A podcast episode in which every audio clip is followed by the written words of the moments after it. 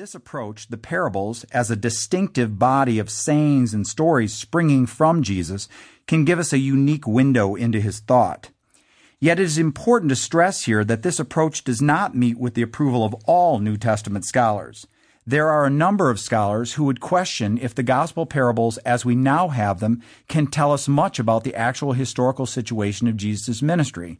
Rather, they suggest that these parables, embedded as they are in the various canonical gospels, and for that matter, other early Christian texts, have been reshaped by the early Christian authors so as to serve the needs of the early Christian communities. In this way of thinking, the parables as they appear in the Gospels tell us more about what the authors of those Gospels felt was needed by their early Christian communities than about Jesus' ministry. Over the course of the following lectures, we will explore the ideas of a variety of scholars who advocate one or the other of these positions, and still others whose writings would place them somewhere in between. As with most things in life, the truth probably lies somewhere in the middle.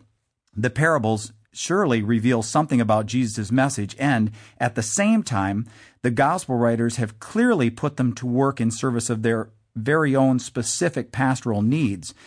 More will be said about this later.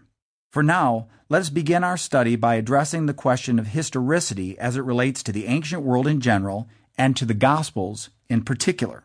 Now, the average person who reads the New Testament Gospels reads them as if they were history books. They are not history books. Well, certainly not in any modern 21st century sense of that term. This is not to say that they are not historical. The Gospels most assuredly have plenty of historically accurate material within their pages. Rather, I'm stating that the Gospels cannot be treated as if they were transcriptions of Jesus' preaching, detailed blow by blow accounts of his miracles, or court records of his trial and execution. They quite simply are not these things, nor were they ever intended to be these things by their authors. Moderns like us are accustomed to YouTube videos taken by bystanders, news crew film footage, real time chats, and live television broadcast we are, or at least we've convinced ourselves, committed to getting the story right in a fair and balanced manner. Simply stated, the ancients would not understand this approach. It does not fit with their understanding of the purpose of history. As a rule, ancient historians, both Greek and Roman, did not carry out, their own original research. To be sure, they consulted with eyewitnesses when they were available and used other written sources, themselves of varying reliability, and then they made stuff up. I realize that this is shocking to modern sensibilities that have a hard and fast distinction between history and fiction. In the ancient mind, these two things were not as distinct, but do not take my word for it. Listen to the ancient historians themselves. The first witness I call to the stand is Thucydides, who lived roughly from 460 to 400 BC, who, along with Herodotus, is considered one of the fathers of Greek history writing. Thucydides comments in Book One of his famous Peloponnesian Wars, the classic account of the war between Athens and Sparta, are very enlightening for our purposes. To begin with, Thucydides states, with reference to the speeches of this history, some were delivered before the war began, others while it was going on, some I heard myself, others I got from various quarters.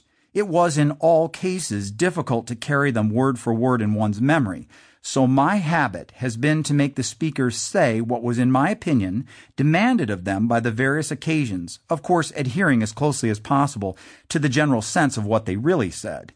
And with reference to the narrative of events, far from permitting myself to derive it from the first source that came to hand, I did not even trust my own impressions, but it rests partly on what I saw myself, partly on what others saw for me, the accuracy of the report always being tried by the most severe and detailed tests possible. My conclusions have cost me some labor from the want of coincidence between accounts of the same occurrences by different eyewitnesses, arising sometimes from imperfect memory, sometimes from undue partiality for one side or the other. The absence of romance in my history will, I fear, detract somewhat from its interest, but if it be judged useful by those inquir- inquirers who desire an exact knowledge of the past so as to aid the interpretation of the future, which is in the course of human things must resemble if it does not reflect it, I shall be content. In fine, I have written my work not as an essay that is to win the applause of the moment, but as a